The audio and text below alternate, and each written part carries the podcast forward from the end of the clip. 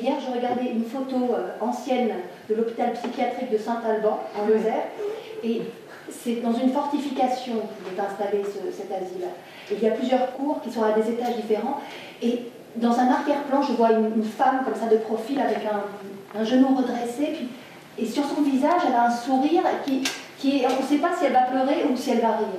Et alors, ce qui se passe, c'est que je, m'introduis complètement dans la vie de cette personne, alors que je ne la connais pas. Et, et, je, je glisse dans sa vie, je suis habitée par elle, je suis absorbée, c'est très impudique.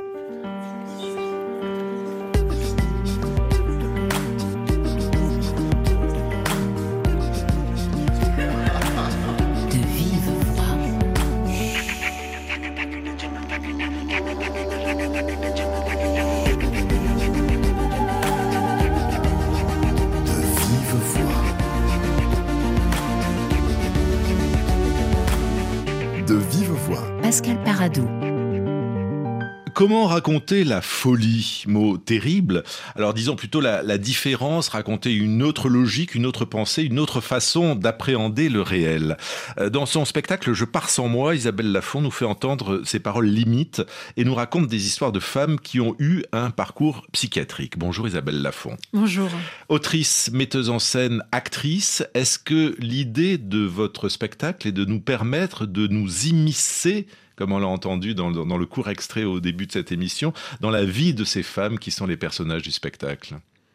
Oui, oui, oui, oui, bien sûr, c'est de, de justement de ne pas forcément les regarder, mais de de s'immiscer, comme vous dites. De... C'est vous qui le dites. Ah, c'est moi qui le dis. Oui, ben, vous l'avez pas entendu. Ah, mais oui, bien sûr. Ah oui, c'est Johanna. C'est Johanna qui le dit au début, ou c'est peut-être moi à un moment donné qui, qui doit le dire. Mais pour dire la vérité, comme on improvise beaucoup, euh, à des endroits très très précis. Il y a des moments où je dis des choses et le lendemain, je, ne sais plus. Vous dites l'inverse. Johanna étant votre comparse sur scène. Et, et l'autre comédienne. Oui, c'est l'idée qu'on puisse écouter qu'on puisse écouter un, des paroles, un, langage qui a un sens et qui effectivement est au bord. je dis personnages euh, en parlant de ces femmes. Personnages, oui, des personnages. Ce sont des personnages. Vous préférez pas le terme de, de, de personne? C'est compliqué parce que si je prends le terme de personne, c'est comme si je m'appropriais quelque chose. Et petit à petit, je me suis rendu compte que c'était plus intéressant, par exemple, de l'écrit de cette femme, cette femme qui a écrit au 19e siècle ce texte qui s'appelle Impression d'une hallucinée et qui, au lieu de parler d'elle, a décidé de parler d'une mademoiselle M, trois petits points, d'en faire un personnage, un personnage qui, qui courrait toute la pièce.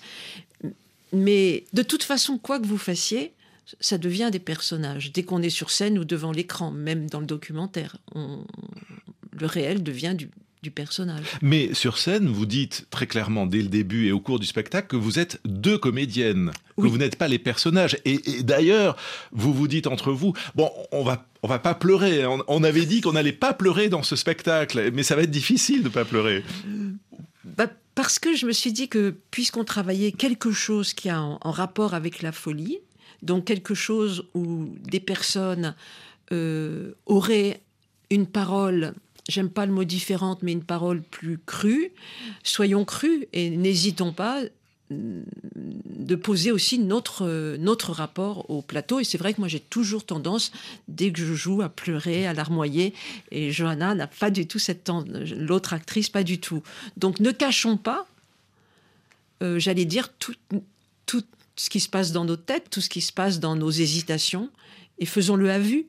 Et faisons du théâtre. Et faisons du théâtre. C'est-à-dire, nous sommes, vous êtes des comédiennes sur scène euh, qui portez euh, la parole, la vie, l'intimité de, personnages ou de personnes. Oui.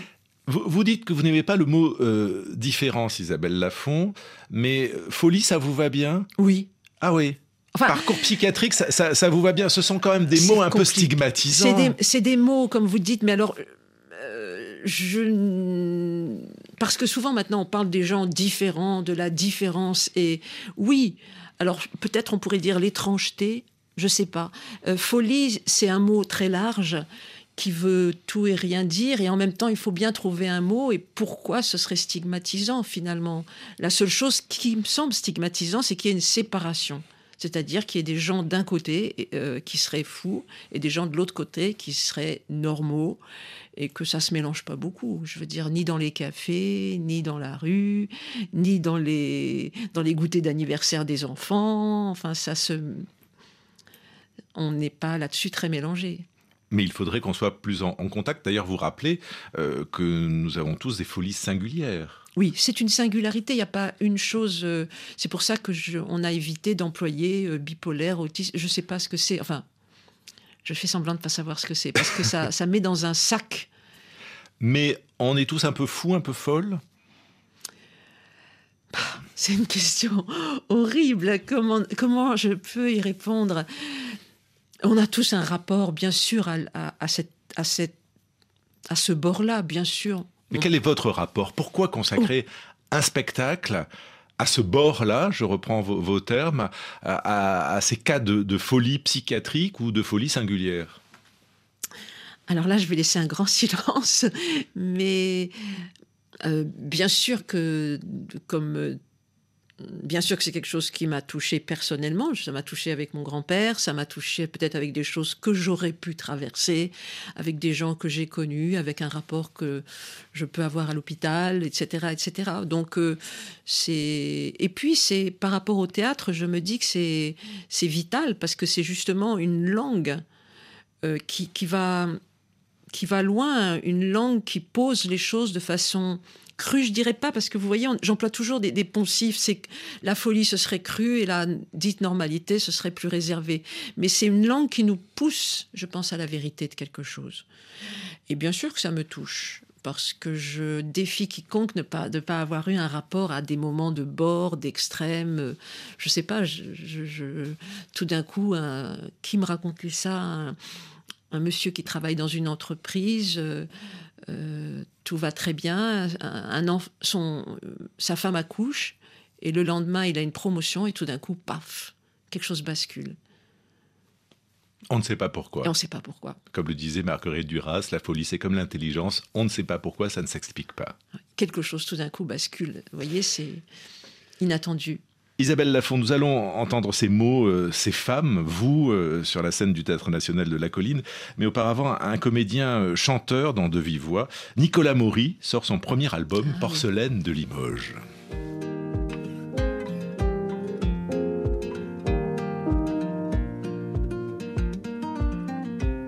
Oh comme je te revois, tiré sur ton ourlet du bas, non maman ne me laisse pas Chaque rentrée des classes, tétanisée devant la glace, ils vont me traiter de folasse.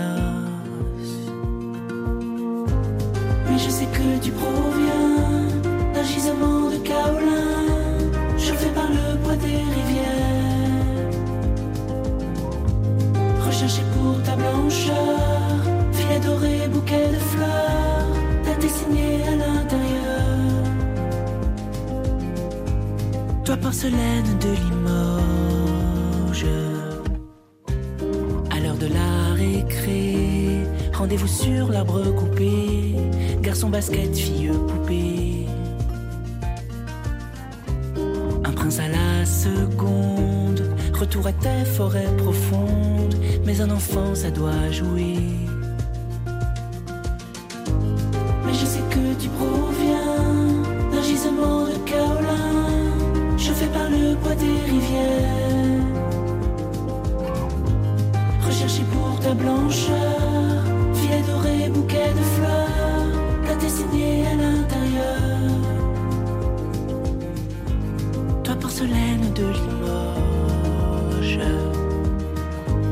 Cette figurine a des défauts d'usine. Cette céramique est-elle une pièce unique? Déformée, fêlée, ébréchés, tachés.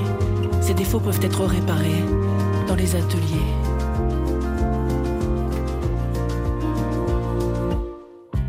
Rangé dans une vitrine, sombre destin de barbotine, tu rêves d'une vie de citadine.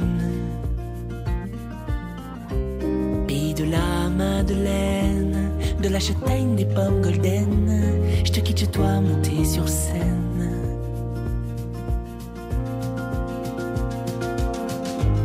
Mais je sais que tu proviens d'un gisement de kaolin, chauffé par le bois des rivières. Recherché pour ta blancheur filet doré, bouquet de fleurs, t'as signé à l'intérieur. Toi porcelaine de Limoges. Nicolas Maury sur RFI, un premier album après euh, plus de 15 ans sur les planches et au cinéma de Patrice Chéreau à Noël Renaud, en passant par la série télé 10%. Euh, Isabelle Lafont, la chanson vous tente? Non, pas du, pas du tout. Pas du tout. en tout cas, pour l'instant, vous cumulez d'autres rôles qui sont euh, ceux d'autrice, d'actrice et, metteuse en scène pour le spectacle Je pars sans moi euh, du théâtre pour raconter les, folies singulières de quelques femmes de la fin du 19e siècle à aujourd'hui. Et, tout est parti d'une photo de femme que vous évoquiez tout à l'heure qui était internée en 1882. Que sait-on de, cette femme euh, qui laisse des traces, qui, qui écrit? En fait, euh, d'abord, euh, la, pièce a été écrite à deux, c'est-à-dire moi et Johanna Cortal Saltes avec qui je joue, c'est-à-dire qu'on travaille toujours comme ça, je ne suis pas la seule autrice. Et puis, on ne sait rien de cette femme. Rien, ni le nom, ni le prénom, ni la couleur des cheveux, rien, rien, rien. Elle a laissé. Euh, la photo est une invention de Johanna, qui a imaginé une photo, et la seule chose que nous avons, c'est ce texte qu'elle a fait dans ce qu'on aurait pu appeler un atelier d'écriture en 1882, mais on ne sait rien. Et je le regrette parce que du coup, je ne peux pas la citer. Mais vous la citez, vous citez ces mots sur scène. Oui, oui, oui, oui, oui, oui. Même si je les ai parfois adaptés et ils m'ont permis de, partir d'elle pour euh, et rajouter mes mots à moi, mais je n'ai aucun rien sur elle. Mais pourquoi partir d'elle? Pourquoi une archive? Parce que vous dites c'est du présent, une archive. Mais c'est vraiment du présent? Alors, l'archive, euh, c'est parce que d'abord, il y avait une langue. Il y avait une langue du 19e. Une langue, c'est-à-dire qu'elle écrit euh, avec cette langue-là. Une langue qui nous est étrangère, qui nous est étrange et même si ses propos sont très pertinents. Et je me suis dit, si nous abordons la folie en disant ouais, je vais pas bien, je suis déprimé, j'ai pété un boulard, on va tomber dans des choses qui, à mon avis, auraient été très vite indécentes. Avec cette langue-là, on a une sorte de distance qui peut-être pourrait nous rapprocher, qui peut-être pourrait faire à l'oreille un petit, une petite étrangeté, plutôt que de tout de suite euh, passer dans aujourd'hui et dans ce qui va pas et dans le, des, témoignages d'aujourd'hui. Et puis, même quand vous regardez des films de, pardon, et c'est pas du tout un, jugement. Il y avait quelque chose encore de cette langue. Dans, euh, même en 1960, on parlait différemment. Il y avait quelque chose d'un bien parlé. Et je me dis, ça, ça offre un, ça offre ça évite la caricature de quelque chose. Et puis ça offre une étrangeté. Et passer par l'étrangeté pour entrer dans la folie, je trouve ça plus juste que dire ouais, ouais, ouais. Euh. Surtout que vous appelez la folie l'étrangeté. Donc c'est passer par l'étrangeté pour l'étrangeté. Alors de cette femme, en tout cas Isabelle Lafont, vous, vous racontez l'histoire et vous euh, dites les mots. Elle ne comprend pas l'odeur d'urine dans les couloirs. Elle ne comprend pas les agités, le quartier des agités, les cris. Et Elle a une autre vision de l'agitation. Autre vision de la psychiatrie. Elle ne comprend pas l'absence de couteau à table. Elle ne comprend pas le, costume, elle ne comprend pas les, chaussures, elle ne comprend pas, elle ne comprend pas, mais elle comprend étrangement la clope, elle comprend l'odeur du café, et elle comprend ici chaque femme, chaque femme aliénée, et elle qui si hautaine d'habitude, elle se lie, elle tisse un lien particulier avec chaque femme aliénée, et elle note des petits portraits, elle leur dit, raconte, elle, elle assiste aux entretiens avec les médecins, elle s'immisce dans les comptes rendus, les médecins la laissent faire en disant mais oui, mais oui, mais ils ne se rendent pas compte. Comme son jugement est vif, elle les trouve toutes folles sur elle. Elle est plus que surprise d'être à l'hôpital psychiatrique de Sainte-Anne. Elle ne comprend pas, elle ne comprend pas sa, sa, folie, mais c'est en fait souvent le, cas de tous les internés, non, Isabelle Lafont? Oui. il y a quelque chose où, où bah, c'est les autres et pas moi. Il y a une, une vraie interrogation. Et sauf que elle, elle dit pas je ne comprends pas, elle dit elle. C'est ça qui est assez fort chez cette femme, c'est-à-dire qu'elle elle se pose comme, comme une autre. Ça m'a fait penser à Camille Claudel, qui est la, la, plus célèbre des, des, femmes internées à, cette époque-là, euh, internées un peu par la, force des familles. C'est vrai qu'il y avait beaucoup au 19e siècle et au début du 20e siècle des gens qui étaient dans des asiles. On pouvait se demander pourquoi. Oui. et qui n'y serait pas forcément euh, aujourd'hui. Oui, qui s'était, comme on dit, placé, enfin, qui était euh, sous tutelle. Je ne sais pas le mot qu'on emploie maintenant. Quand bah, sous tutelle, non, ça ne veut pas dire forcément ça, non. Enfin, aujourd'hui, ils peuvent être sous tutelle, mais ils restent dans, la, dans, dans, la vie euh, quotidienne. Alors, sur scène, il y a donc ce récit, ces récits de femmes. Pourquoi que des femmes? Pourquoi que des femmes? Il m'a semblé, ça fait des années, des années, des années que je travaille beaucoup avec les femmes, c'est-à-dire que et sur les écritures aussi de femmes. Et là, il m'a semblé que c'était c'était un cœur qui, me, qui me touchait, euh, cette folie dite féminine, parce qu'il y a et puis j'ai pris, enfin, on, on, a pris des femmes qui avaient le désir d'écrire. C'est-à-dire que c'est les deux femmes dont, on parle, que ce soit Babette ou Mademoiselle M, disent qu'elle veut écrire. On ne sait pas si c'est vrai ou pas. Euh, les femmes, oui, c'est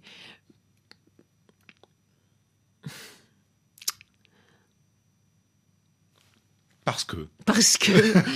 en tout cas, ce que vous dites, un cœur de femme, euh, le mot ne m'était pas venu en, voyant le spectacle, mais il s'agit bien, il s'agit bien de cela, parce qu'il y a un enchevêtrement de paroles et, de récits. Ce n'est pas que le récit de cette femme du 19e siècle. Euh, on, arrive à aujourd'hui, il y a des témoignages aujourd'hui. Oui, oui, oui, on arrive à des témoignages d'aujourd'hui, on arrive à des choses euh, qui peuvent être aussi plus personnelles, que ce soit le rapport qu'a par exemple Johanna Cortal-Saltes, qui a un rapport énorme à l'archive, euh, que ce soit le rapport que j'ai pu avoir avec des gens que j'ai rencontrés euh, euh, dans des hôpitaux psychiatriques ou à mon grand-père, d'arriver petit à petit à maintenant, sans trop en dire maintenant, de laisser finalement ces gens du 19e et leurs récits nous propulser vers maintenant sans forcément raconter maintenant, sans raconter tout ce qu'on a vu, tout ce qu'on a, tout ce qu'on nous a dit, la difficulté de la psychiatrie, les médicaments, tralala, tralala. Oui, et sans frontières, sans limites, euh, sans porte fermée. Non, sans porte.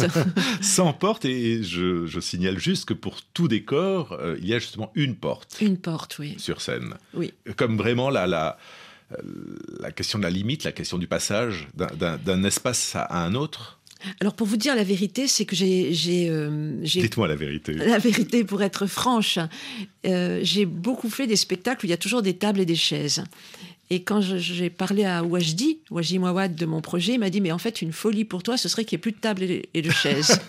et là, j'ai eu vraiment, je me suis dit, mais comment je vais faire sans les tables et les chaises?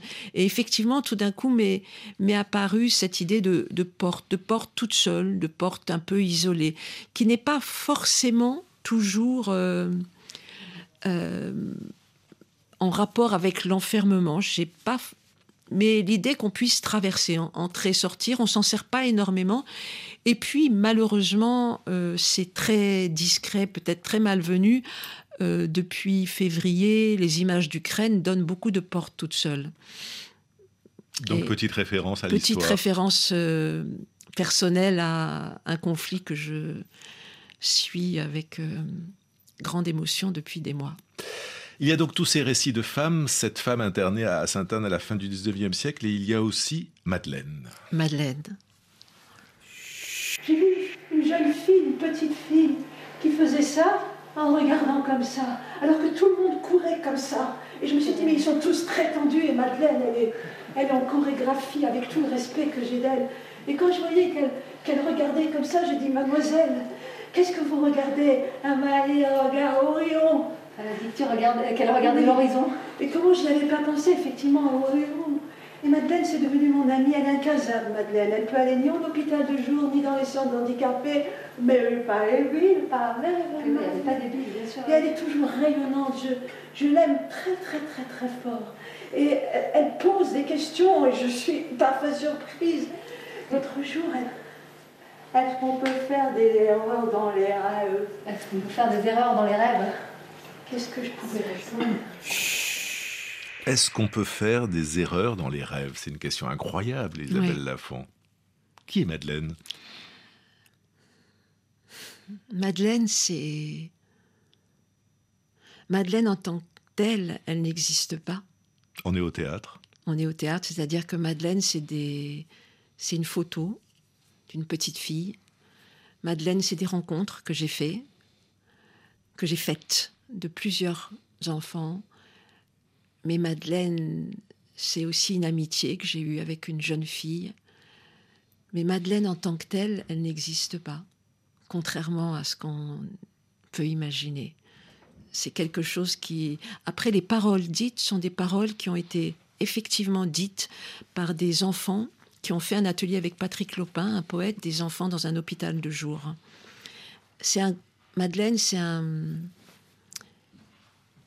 un mélange. Mais bien sûr qu'il y a eu une photo et bien sûr qu'il y a eu des rencontres. Mais il n'y a pas une Madeleine. Mais vous avez quand même beaucoup travaillé avec des psychiatres en allant et des enfants. J'ai beaucoup travaillé des, avec des enfants, des femmes, des, des, hommes. C'était nécessaire pour faire ce spectacle-là ou c'était nécessaire pour, pour faire de votre vie une vie? Les deux. J'aimerais continuer. Et puis c'est qu'il y a quelque chose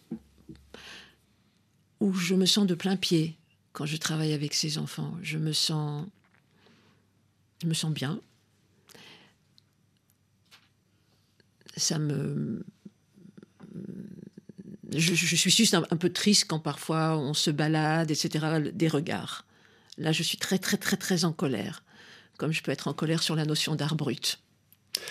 Je pars sans moi, et le titre de votre spectacle, euh, ce n'est pas une phrase qu'on entend dans le spectacle, en tout cas le jour de la représentation. Là, ça y est, on a changé la vous fin. Avez changé. Enfin, on a trouvé la fin depuis deux jours. Il vient d'où ce titre Je pars sans moi? Je pars sans moi. C'est magnifique. Oh, c'est magnifique, c'est magnifique, mais c'est magnifique. C'est Yanis, il avait 8 ans à l'époque et il faisait un atelier avec Patrick Lopin, un poète en hôpital de jour et c'était un enfant que Patrick a retrouvé comme ça, souvent très recroquevillé. Et Patrick, en fait, quand il fait des, ateliers, Patrick Lopin, qui est un grand poète, il commence par lire du Mallarmé ou du Virginia Woolf aux enfants.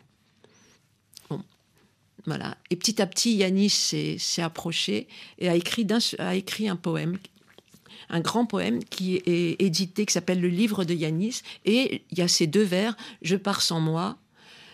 Et ensuite, il dit J'espère que tu m'attendras là-bas. Mais depuis deux jours, on a mis euh, à la fin, je, je m'en vais en disant je pars sans moi et j'espère que tu m'attendras là-bas. Je dis ça à Johanna parce que j'ai mis du temps à trouver la fin. J'avais pas très envie que ça se termine ce spectacle. Donc j'ai vu une version, version. qui était mais souvent, je, je, change souvent. Euh, il faut revenir voir le spectacle. Non, non il faut en voir d'autres, il faut voir des tas d'autres choses. Ce pourrait être en tout cas, euh, ce sera peut-être en tout cas, je pars sans moi, une expression populaire dans, dans quelques années, tellement c'est beau. Bien. Alors vous aurez les honneurs de Lucie Bouteloup pour la puce. La puce l'oreille. Lucie Bouteloup, bonjour. Bonjour Pascal. Vous qui toutes les semaines décortiquez les expressions populaires, que pensez-vous de Je pars sans moi Je parle pas du spectacle, je parle juste de l'expression. Bon, c'est un très joli titre, mais avouez que c'est encore un truc à se mettre la rate au courbouillon. Oh là là Je sens la transition capillotractée. La rate au courbouillon, donc. Une drôle de recette, vous me direz. On en parle tout de suite avec Jean Pruvot, mais avant Pascal. Les enfants.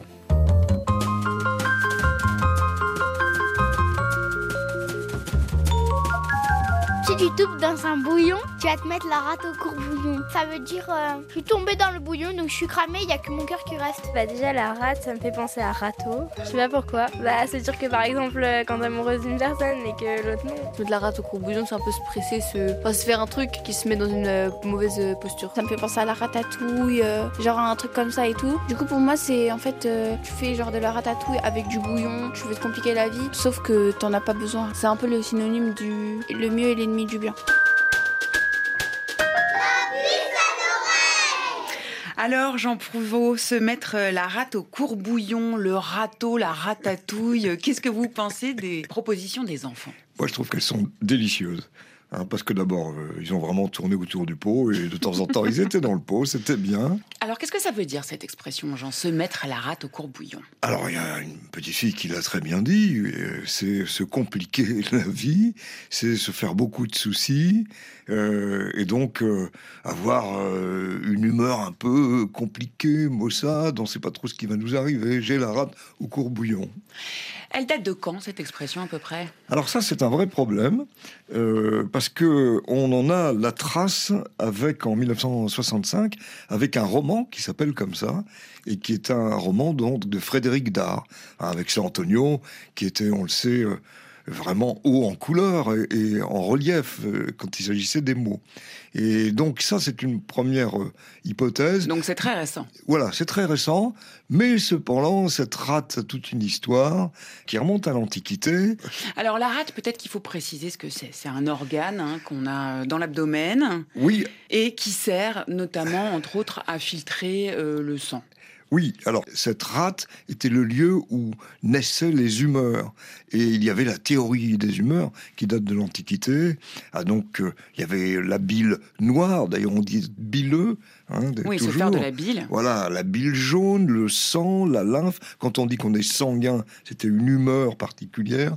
Et donc, si vous voulez, la, la rate avait besoin, en, quelque sorte, d'être ménagée. Oui, parce que à cette rate étaient associées les humeurs, mais une certaine mélancolie, une tristesse. Oui, c'est ça. Et alors, euh, évidemment, le sang entraînant finalement différents états d'âme, on nous faisait des saignées à tour de bras, si je puis dire.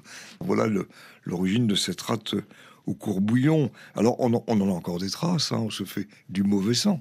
Absolument. Hein, on, se, fait, un sang d'encre. Voilà, on se fait un sang d'encre. Alors celui-là est noir.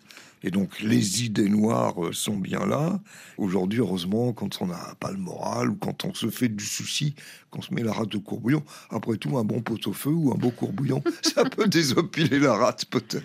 Bon alors la rate, elle est triste, mais pourquoi au courbouillon Quand on se met un de ses organes à bouillir dans un bouillon, on imagine quand même que c'est particulièrement douloureux. Et il y a peut-être aussi cette idée euh, d'une auto-torture. On se rend malade en fait. Oui, l'idée de souffrir. Euh, il y a, un de enfant, se faire souffrir. Oui, de se faire souffrir. Il y a un enfant qui a eu une très belle expression, je trouve que c'est une image magnifique. Il a dit euh, c'est quand la rate éclate, en gros, euh, tout est cramé. J'ai cette expression. Il reste que mon cœur. Le courbouillon est un tourné court.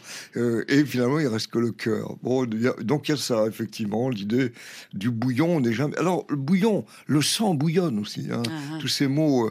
vraiment, les enfants on fait de belles analogies, je trouve. Est-ce que ça serait Frédéric Dard qui aurait rajouté euh, cette recette insolite de rate au courbouillon? Oh bah c'est possible, il y avait des expressions invraisemblables, il en inventait. Vous savez, Frédéric Dard disait, j'ai écrit avec 300 mots, tous les autres, je les ai inventés. Heureusement, mon cher Jean, vous n'êtes pas du genre à vous mettre la rate au courbouillon. Merci de toutes ces précisions. Jean, je rappelle aux auditeurs que vous venez de faire paraître 100 mots à connaître d'urgence pour rehausser un discours ou une conversation et que c'est édité aux éditions du Figaro littéraire. Je rappelle également que vous pouvez réécouter cette puce ainsi que toutes les précédentes sur le site de RFI et également sur le nouveau site françaisfacile.rfi.fr sans cédille et tout attaché. Merci Jean et à très bientôt pour une nouvelle expression. Merci beaucoup. Merci à tous les deux. Isabelle Lafont, la, rate au courbouillon, c'est une expression familière pour vous parce que vous sembliez très, très gourmande. Enfin, vous dégustiez cette, cette explication de texte. Oui, parce que c'est tout d'un coup, les mots deviennent charnels. Et puis, je me disais que la rate au courbouillon, je me la fais beaucoup pour ce spectacle. Parce que je parle beaucoup sans moi. pourquoi? Mais je sais pas, j'ai un trac pas possible. Et hier, j'ai commencé, j'ai eu un trou au bout de deux phrases. Ça, c'est magnifique, un trou au théâtre. Ah non, non, non, j'étais, j'étais verte. Je veux dire, j'étais, et je me disais que la rate au courbouillon, là, je. Vous savez ce que c'est Oui, j'aime beaucoup. Mais c'est très beau l'idée de, des enfants et puis de ces explications. Ah ben ça, c'est signé Lucie. Merci beaucoup euh, Isabelle Lafont. Je pars sans moi. Votre spectacle se joue au Théâtre National de la Colline jusqu'au 12 février avec à vos côtés Johanna Cortal Altesse. De vive voix, Pascal Paradou, programmation Raphaël Pluxva, David Brocou à la réalisation, émission à réécouter sur RFI.fr et sur les réseaux sociaux.